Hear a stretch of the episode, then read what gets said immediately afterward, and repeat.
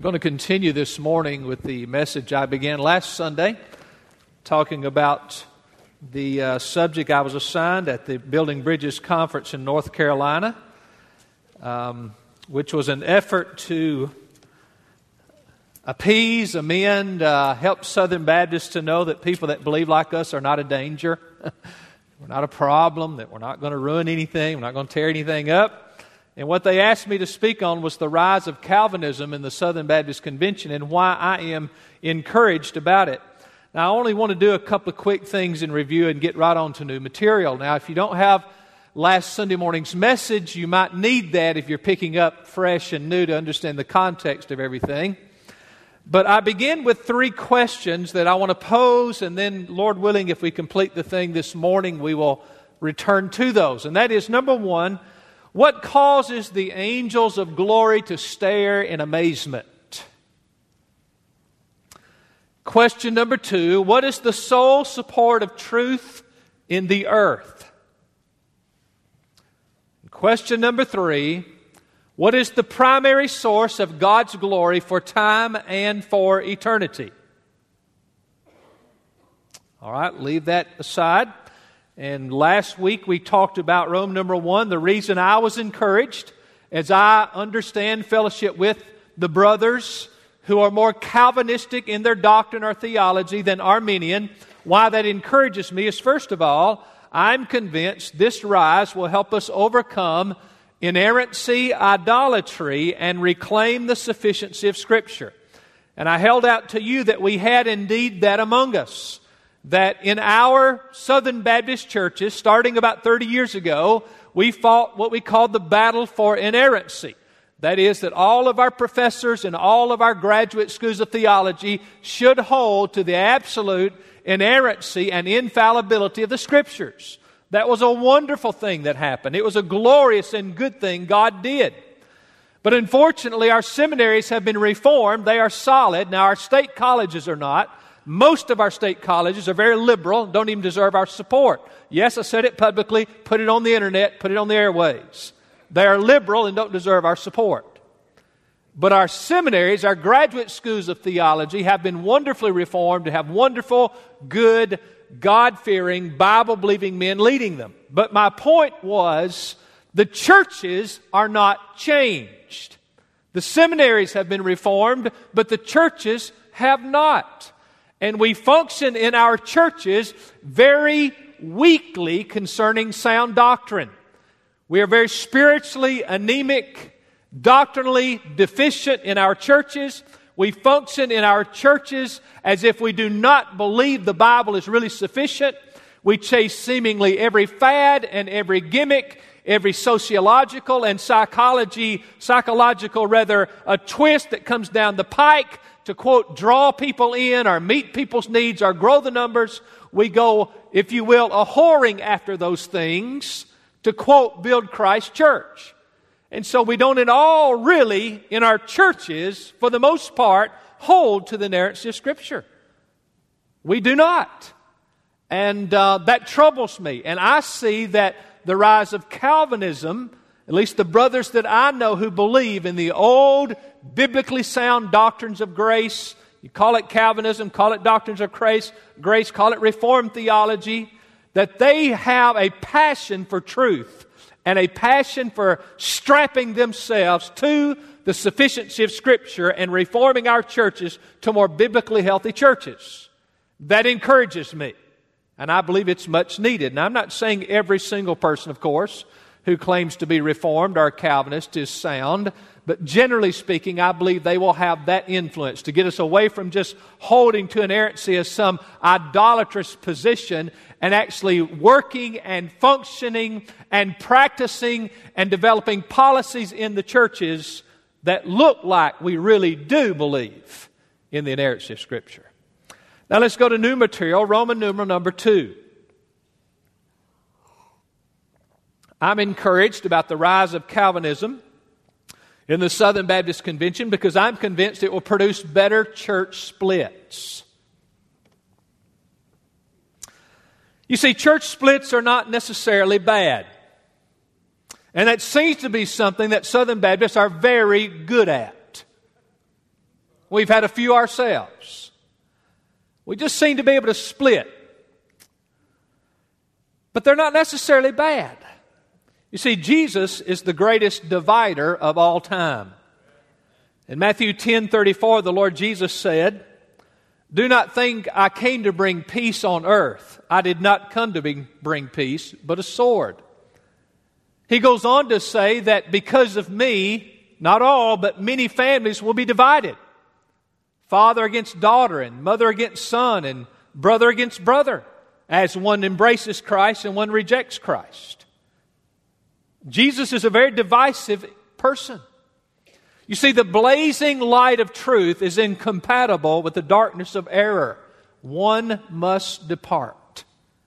Either the light of truth or the darkness of error must prevail. In 2 Corinthians chapter 6 verse 17 the Bible says, "Therefore come out from their midst and be separate says the Lord and do not touch what is unclean, and I will welcome you." It's the idea of separation. The moment a person in pagan darkness or Gentile darkness came to Christ, they were to separate from the darkness and unite with the church of the Lord Jesus Christ. The Bible puts a heavy emphasis on Christians separating from false professors. And false professors were known by their glaringly blatant habitual lifestyles of immorality. In 1 Corinthians 5 9 through 11, the Bible says, I wrote to you in my letter not to associate with immoral people, and I did not at all mean with the immoral people of the world. You have to be around immoral people if you're going to live in this world. He says, or with the covetous and swindlers, or with idolaters, for then you'd have to go out of the world. But actually, I wrote to you not to associate with any so called brother and then he lists those things again if he should be a covetous or swindler or immoral or idolater. Then he, he re- reiterates by saying, not even to eat with such a one. So the idea of separating off or splitting apart is very biblical. Our Lord, when He died, split the veil in two, opening the way for man to have fellowship with God. In his death, burial, and resurrection, he split death and hell and the grave in two, and now they are hopelessly and helplessly destroyed. Our Savior is quite a splitter. These are good splits. But what we see in our churches today are usually not good splits. Far too often, it's one worldly carnal crowd, really a power play, who didn't like another worldly power uh, carnal crowd who wanted their power and control in the church. And so you have most churches splitting over power and worldly desires. John MacArthur is one of the men that I've looked to often as I've tried to lead this church. And John MacArthur said, Every church split is over power. He said, I don't care what is being said, when you get down to the bottom line, every church split in divisions over power. He says, The senior adult lady who comes in after the custodian has cleaned her class and aligned her chairs a certain way, she realigns those chairs the way she wants them because that's her class. It's a power issue. And by the way, that doesn't bother me. Shouldn't bother you, but he's just making a point that everything in the church is over power. And that's usually what we see. But let me give you an example of what I think is a good church split a brother that you all know, and I'll not use his name, but he went to pastor a church in a nearby state. It was one of the oldest churches in that state. And he rejoiced to find out that the statement of faith that the church had been founded on was the New Hampshire Confession of Faith, which was the first written statement of faith by Baptists in America. And it's a very Calvinistic statement of faith, as most all of them are in Baptist history. And so he said, I'm going to take your statement of faith, and as your new pastor, I'm going to begin preaching to you and teaching you what your forefathers said this church is founded upon. And this dear brother began to go line upon line, precept upon precept through the New Hampshire Confession of Faith, which, by the way, that's our confession of faith that we've all voted in as expressing what we believe the Bible teaches. He came to the part on salvation, and particularly, he came to the part on repentance. And the New Hampshire Confession of Faith, being an old confession of faith, had quite a lengthy and biblically sound statement on repentance. And I know this brother very well. He was not forceful, he was not demeaning, certainly was not ugly spirited at all, but he just laid out what repentance was and what b- biblical repentance looks like and how you must have biblical repentance if you're truly conversion, converted. And a lady in the church, the matriarch of the church, came to him and said, I've never done that. I don't think I agree with that. He very kindly tried to explain to her that that was an essential part of the new birth and biblical salvation, and that that was not a part of your life. You've never experienced true conversion. She became very upset. She quit attending church, but she started using the telephone. And she began to call and call and work and work, and all of it led to a big division within the church. They brought in a mediator from the state convention to try to mediate the two sides and bring peace. The mediator sidetracked the issue of repentance, which was, which was the real issue, and found out that this brother was connected to me and to our church. Therefore, he labeled this brother a Calvinist, told the church that the church was not Calvinistic, and this fellow was. And since that was true, they were totally incompatible, and the church voted him out, and a group left with him, and the other group left behind. Just because he stood on the doctrine of biblical repentance. That's a good split. When you stand on essential doctrine, and it means getting fired or splitting a church, that's a good split. Now, here's where we have to be careful. You've got to watch your attitude, watch your demeanor, and watch your spirit. Be kind and compassionate, but you must stand on truth. When essential doctrine is at stake, the pastor must stand. Peace at all cost is the banner of the coward. The pastor must be long suffering, humble, and compassionate. But so many of our professing churches are so doctrinally deficient and so spiritually dark that they cannot stand the light of truth.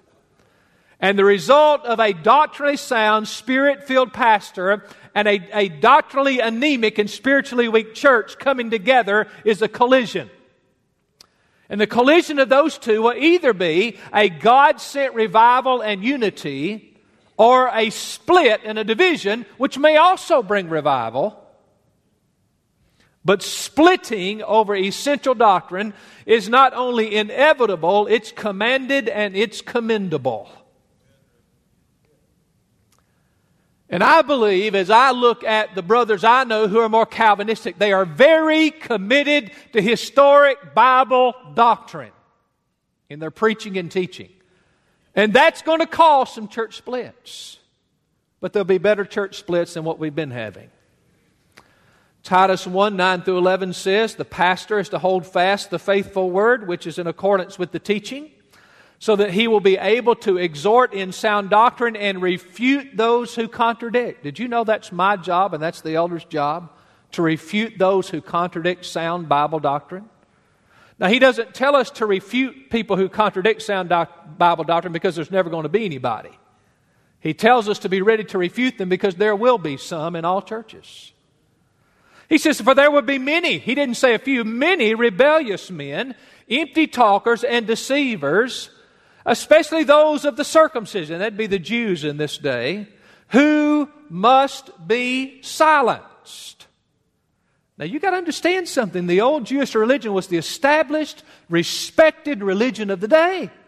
It was the old established doctrine. Everybody held cherished, uh, uh, uh was held as precious and cherished in their hearts. It's what their fathers and their forefathers and their forefathers and their forefathers held to. But yet, the pastor of the New Testament church in that context was to stand up and silence those who brought those doctrines into the church. He said, because they're upsetting whole families, teaching things they should not for the sake of sordid gain. My point being, if a pastor stands that way, there will be some splits. Dr. Al Mohler, the president of the Southern Baptist Theological Seminary, who I really appreciate and respect, said this We are reaping the harvest of doctrinal neglect. The urgency of this task cannot be ignored.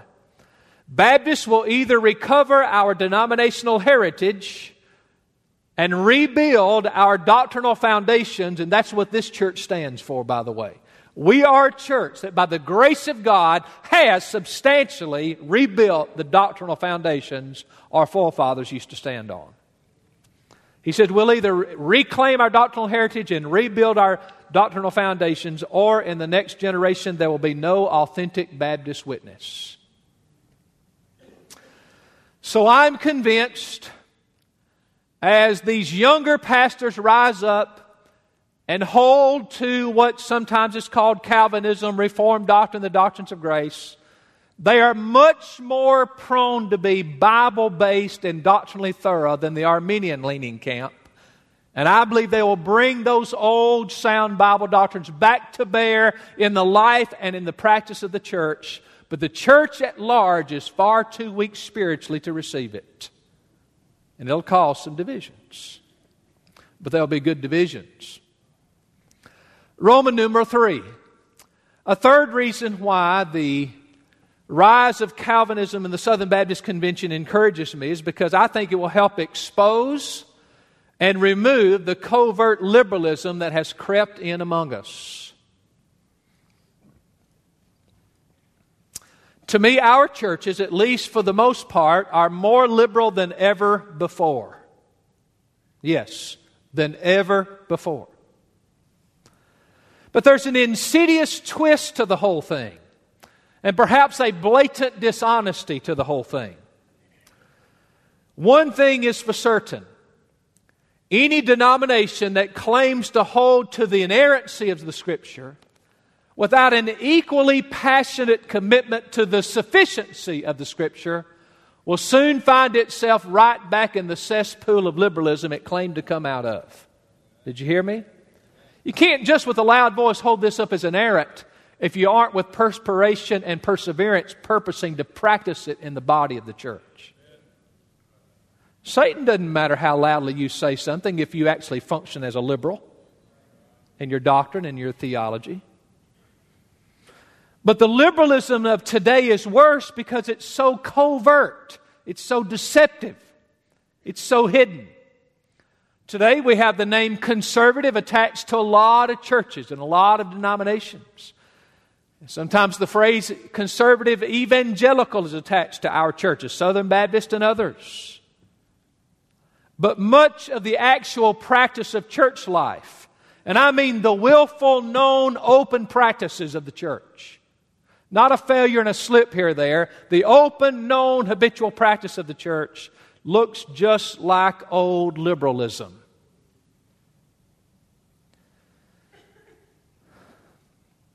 But the old liberalism, it seems, has put on some new outer clothing. There's some new things floating around under the banner of conservative evangelicalism. It's new clothing. Much of what I see that's called the purpose driven church model or the seeker friendly church model and then there's a new one that's come out in recent years called the emerging church model. And then you've got this psycho church pastored by Joel Osteen that's just off the charts. So far off, so unbiblical, so unsound. I want to say it again because I want this congregation to know it. Joel Osteen is a false teacher. He is not a preacher of the gospel of Jesus Christ. And it's very, very easy to prove that, and I will in just a moment. Now, I'm not an authority on any of these. The seeker sensitive or purpose driven, that's one of them. The emerging church, that's the other one. And then the new Joel Osteen thing. I'm not an authority on any of those, but I don't think you need to be an authority to see the error. Brothers, only a casual glance at an elephant is all that is needed to figure out that that would not be a good choice for a family pet.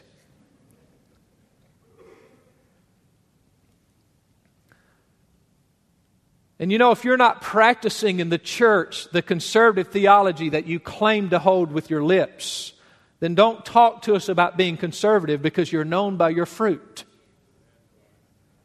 And by the way, the apostles did not have to study in the seminaries of Jerusalem to discern the error of the Pharisees. You don't have to spend 100 hours studying the purpose driven church model or the emerging church model or Joel Osteen to figure out that's not sound doctrine. I mean, if you just basically are grounded in truth, it starts jumping out at you. But when I do some reading about the purpose driven model or the emerging church model or the Joel Osteen model, it's glaringly clear to me that this is not an ingenious new way to present Christ, it's an old false way of doing church. It's an old false way that actually denies the biblical Christ, it denies the biblical gospel, and it does not build a biblical church. It's just old liberalism in some new clothes. Now, what do I find glaringly missing in these ministries? Among other things, the thing that you find glaringly missing is the doctrine of the total depravity of man.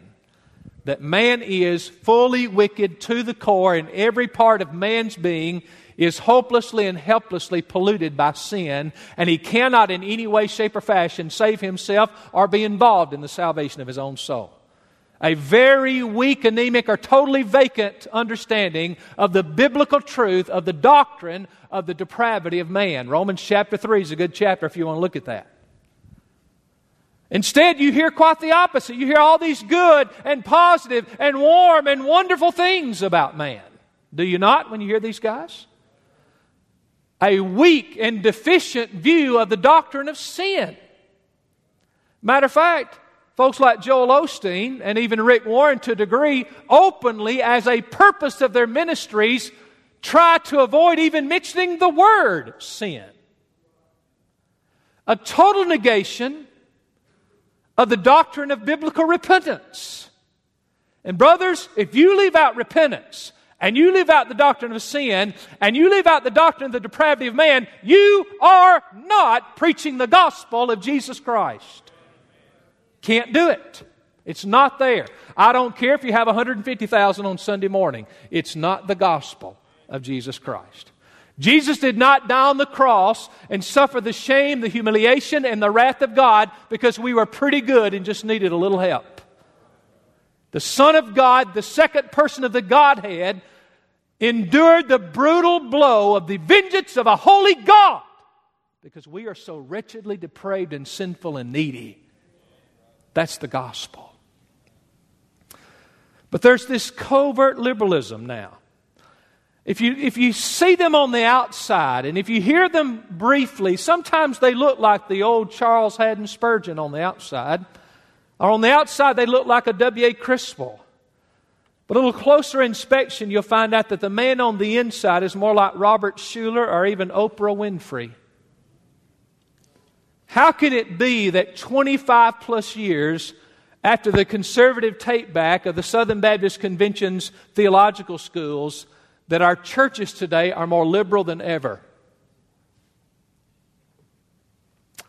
I um, usually take two week study break every year, and uh, usually I visit churches that I feel like can edify me and help me grow as a pastor. And a couple of years ago, I said, I'm going to do right the opposite. I'm going to visit churches that are totally opposite of me. And I only made it to one, couldn't go to another one. But I went to one. Spurgeon one time said this, and I believe this is true of myself. He said, I would not walk across the street to hear myself preach.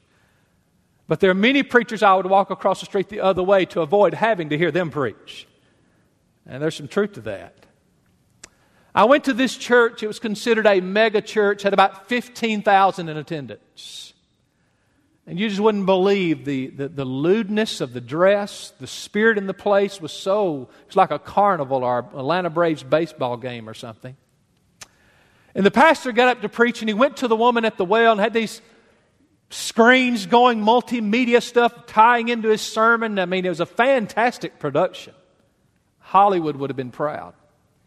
But when he dealt with the woman at the well, he didn't deal with the fact that Jesus, when he confronted that woman at the well, said, You've had five husbands, and the man you're living with now is not your husband. He dealt with her sin issue. He left that totally out of the story. That was never mentioned. Sin was never mentioned. Her adultery was never mentioned. Here's what the pastor said over and over Look what the world has done to this woman, and she needs Jesus to help her. That was the whole message. I'm telling you. I was very careful I didn't miss a syllable of his message. And then his invitation at the end was, Has the world done you bad also, and you're hurting and you need Jesus? And about 1,500 people stood up. Never dealt with sin, never dealt with depravity, never dealt with repentance, never really even dealt with trusting Christ as your Savior from your sin problem. It was all that you're hurting and Jesus can heal your hurt. Friends, I'm sorry, that's not the gospel. The gospel is you are a sinner, a holy God justly is venting his wrath, excuse me, toward you, and only Christ can rescue you if you will go to Christ to flee the wrath of God. And those 1,500 people stood. I guess he would count them as salvations, and the gospel was never preached. Now, here's the problem that church today is considered a conservative, Bible believing church. It's a covert liberalism.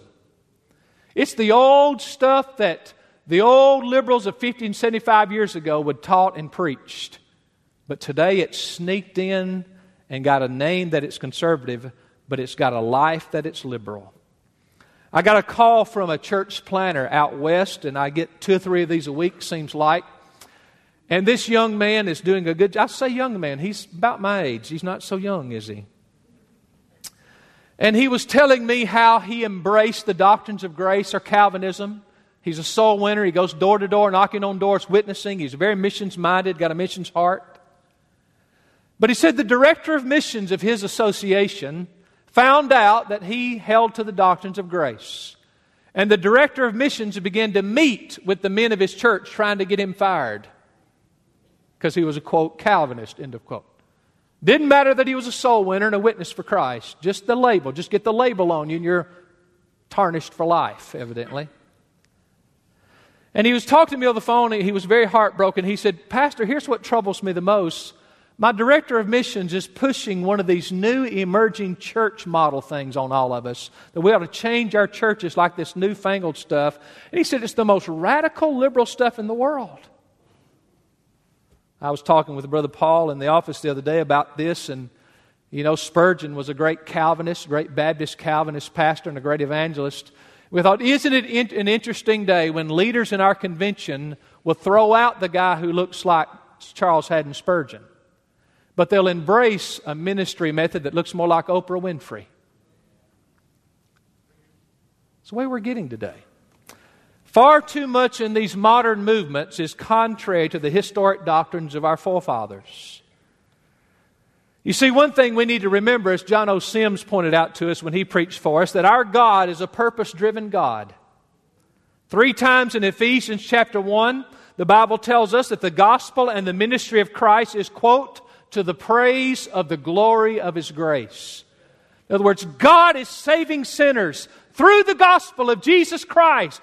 And He's saving them so that in the end result, all will be to the praise of the glory of the grace that could save such wretches like you and I. That's the gospel. But you know, as I study these new models and these new things coming down the pike, I don't see things that seem to be to the praise of the glory of His grace. These models seem to be to the praise of the cleverness of men. The emerging church flaunts itself as some brand new insight on how to do church. Well, it's not. Too much of it is just old liberalism crawling out from under a slimy rock. And, brothers and sisters, this stuff is legion among us.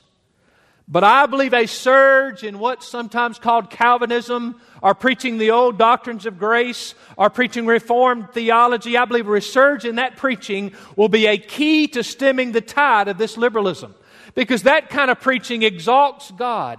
It preaches the sinful depravity of man, including that man is God's enemy and that man is ungodly, that he is depraved and that he is hopeless and helpless and that Christ in love was the, was the, substitutionary sacrifice for his children's sin, and that the power of the Spirit must be evident and must be working to regenerate the heart. And the regenerate heart always will produce repentance toward God and faith in our Lord Jesus Christ. This preaching, this kind of preaching, will both expose the liberalism for what it is, a counterfeit and a fraud, and produce true converts that have not just the form of godliness, but the power thereof.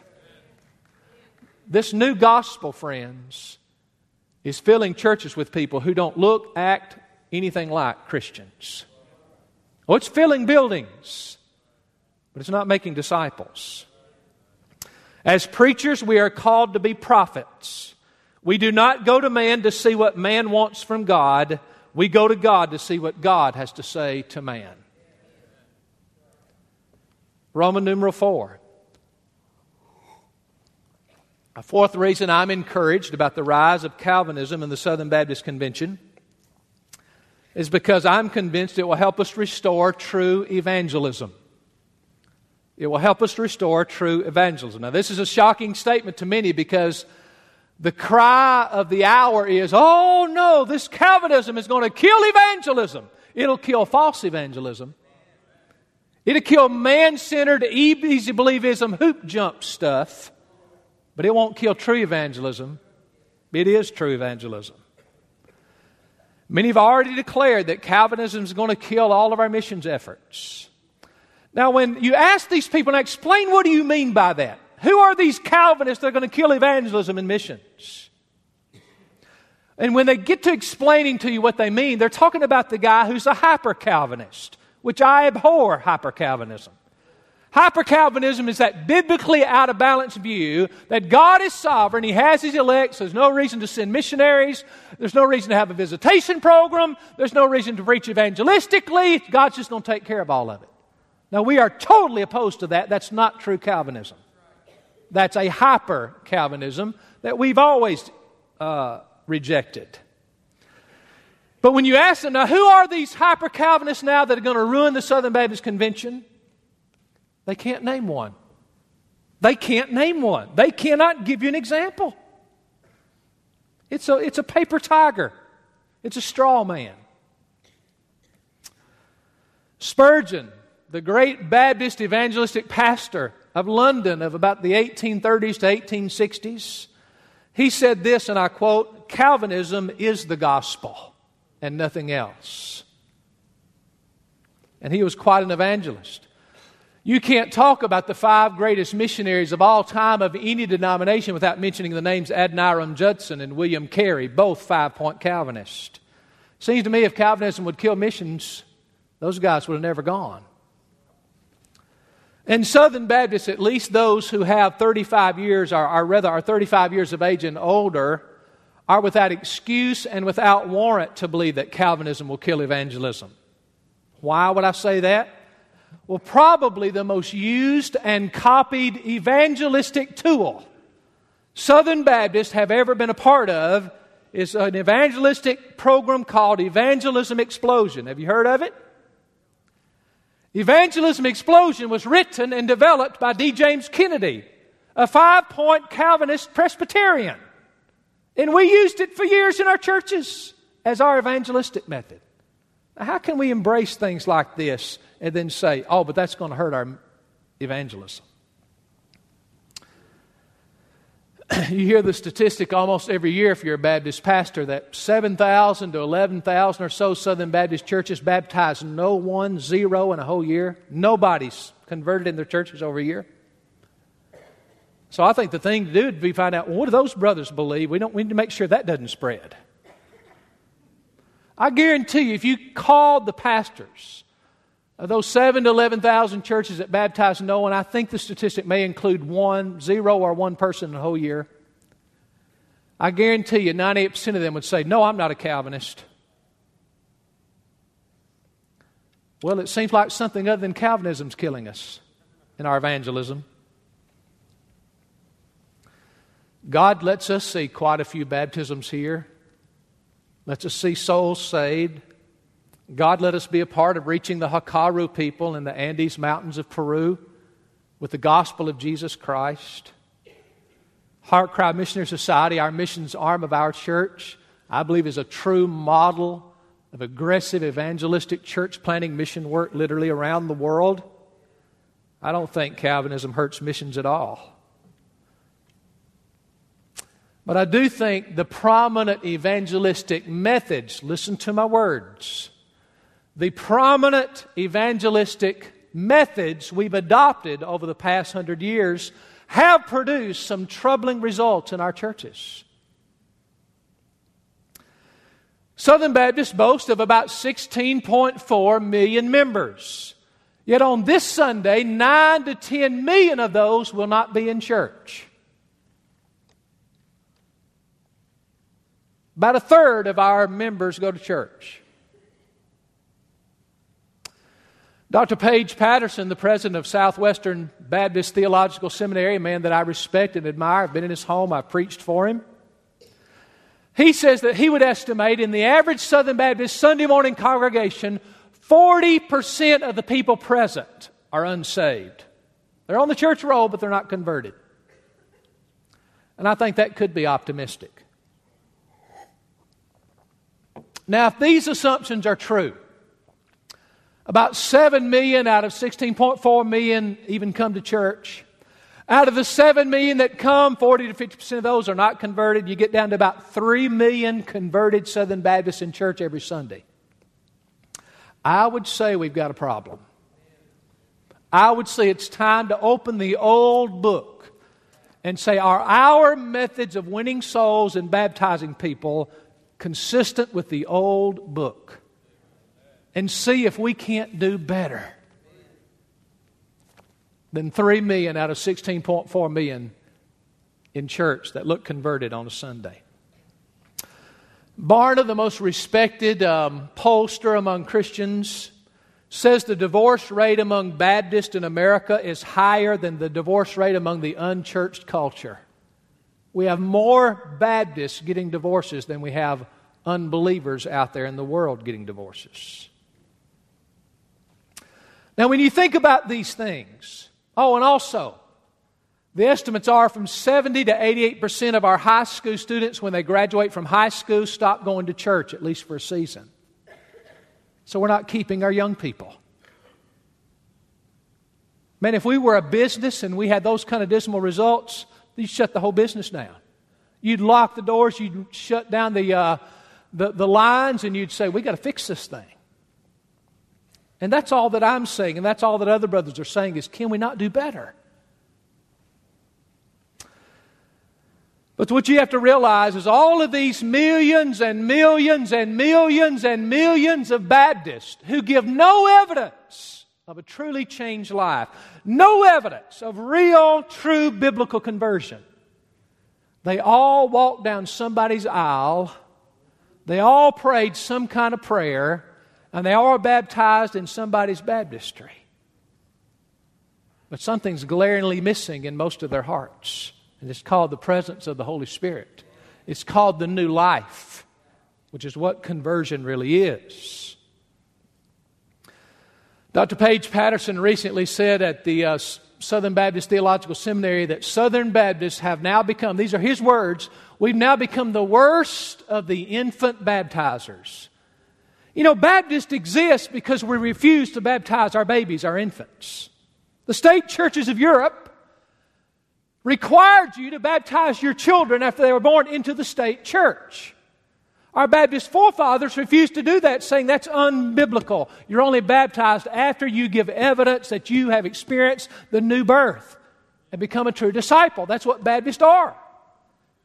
And Baptists were martyred by the thousands for refusing that infant baptism. Yet Dr. Patterson says if you look at our statistics, we're baptizing so many children under the age of five. We are worse now than those pedo baptizers our forefathers broke out of. We're the worst of the infant baptizers. We're baptizing children that have no idea what's going on. I'm so glad that you have fully supported our efforts here to take our time with our children knowing their precious eternal souls are more important than a five or six minute meeting and running them through waters of baptism.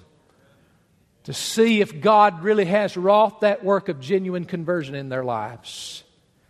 That makes you quite unique, but don't get the big head, just makes you barely normal.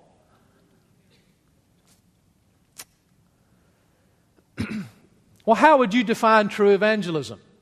Couple of simple thoughts. You have to forgive my throat. I've had this flu thing, and I took an antihistamine, and I'm dry as a desert.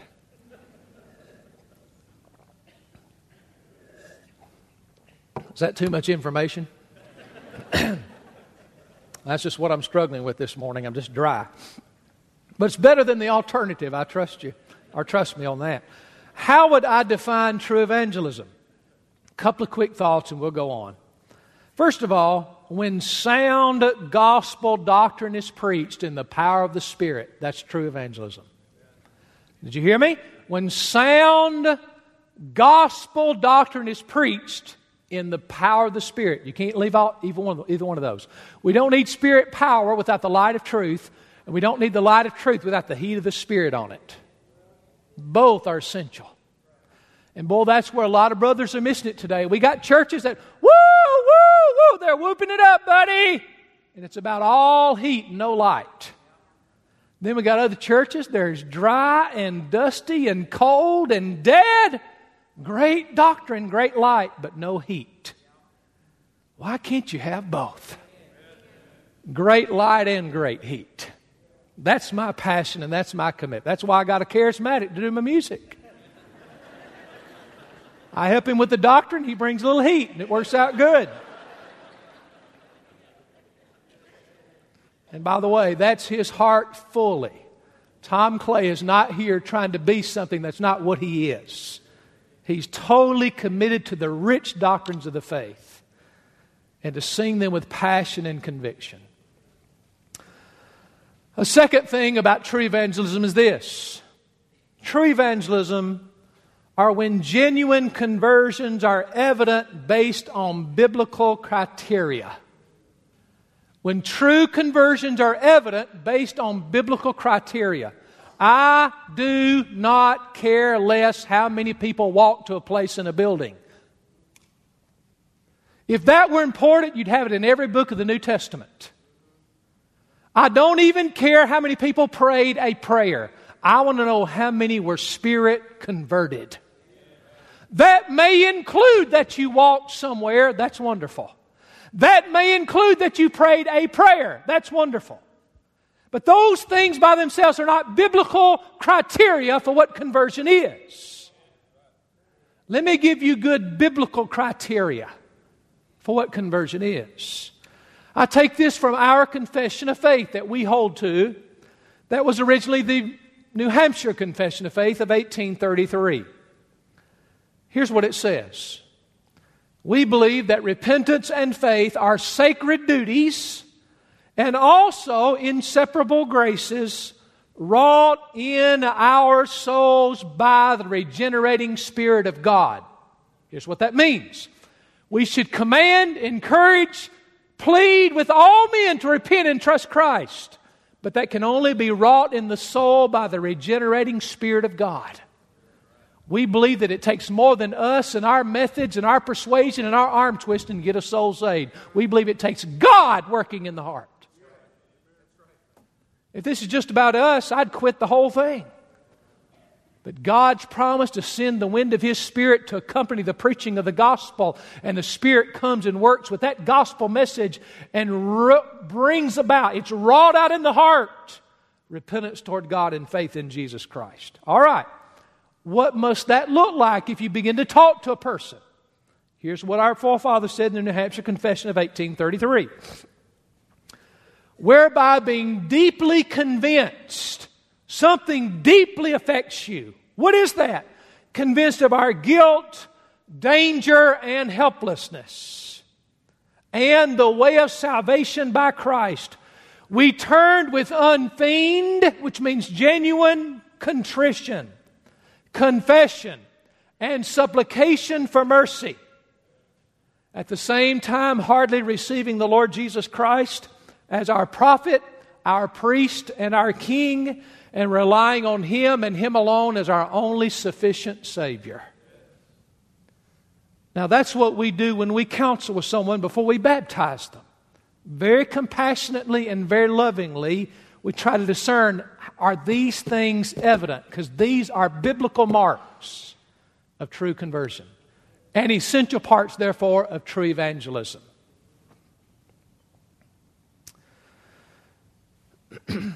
I remember after my conversion, as you know, I was not in a church, I was not in a youth meeting, I was not at a youth camp, I was in my car. And I didn't know anything about Baptist. I really didn't. I didn't know anything about Methodist. I didn't know anything about anybody. I was just a pagan. And I heard a Presbyterian preacher of all people on the radio share the gospel. And my life was transformed. And I remember so overwhelmingly two things happening. In the next few weeks, I remember so heavily feeling the weight of my sin, how wicked and sinful I was before God. But I remember the wonderful peace and assurance that Christ was my Savior. Both were true. The peace of Christ, but the weight of sin, both being true. That's the work of the Spirit. Well, I began to attend some churches. And there were some dear people who loved me and helped me, and I'll always be grateful to God for those people. But many of them had an untrue view of evangelism. And they began saying this to me Did you pray that prayer?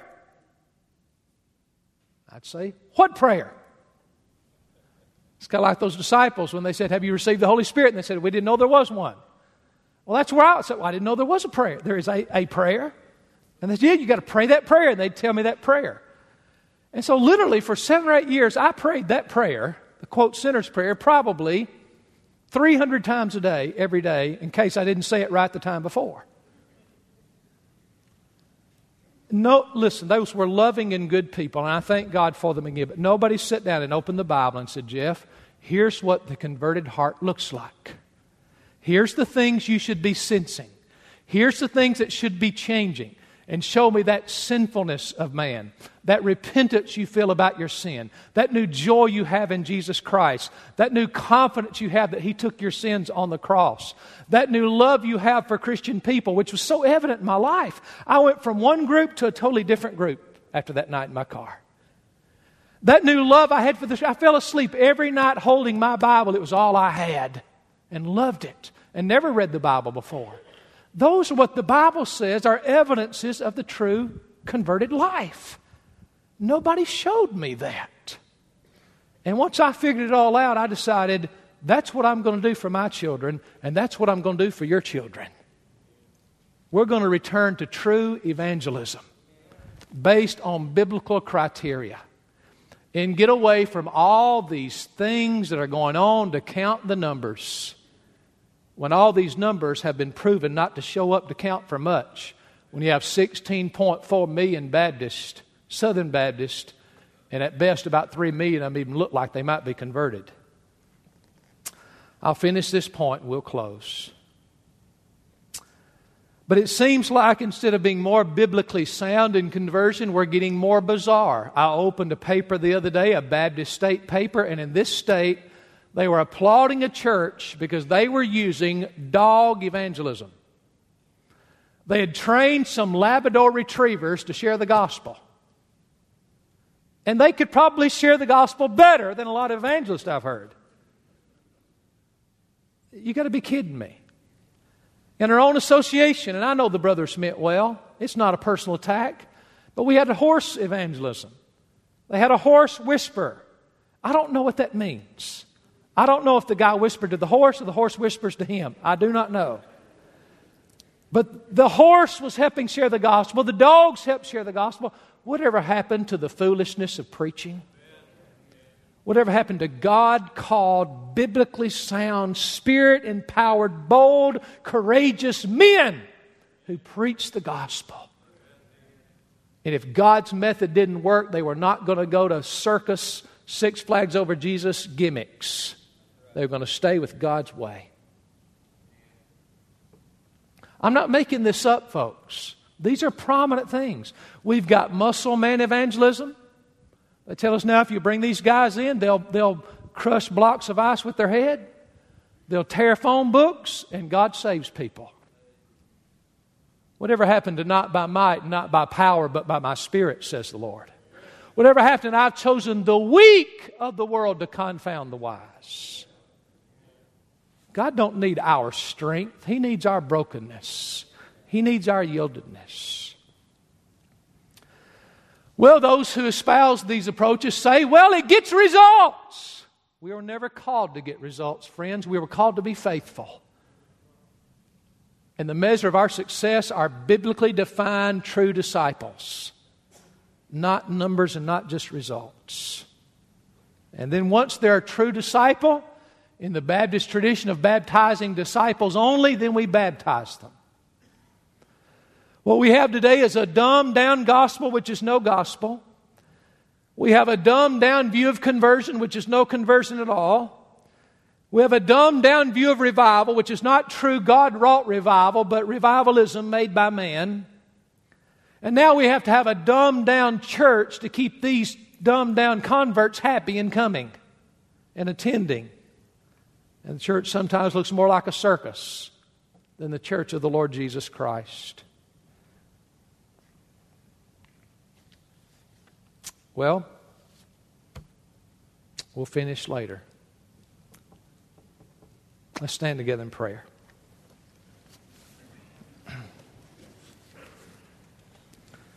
Before you pray, I want you to know that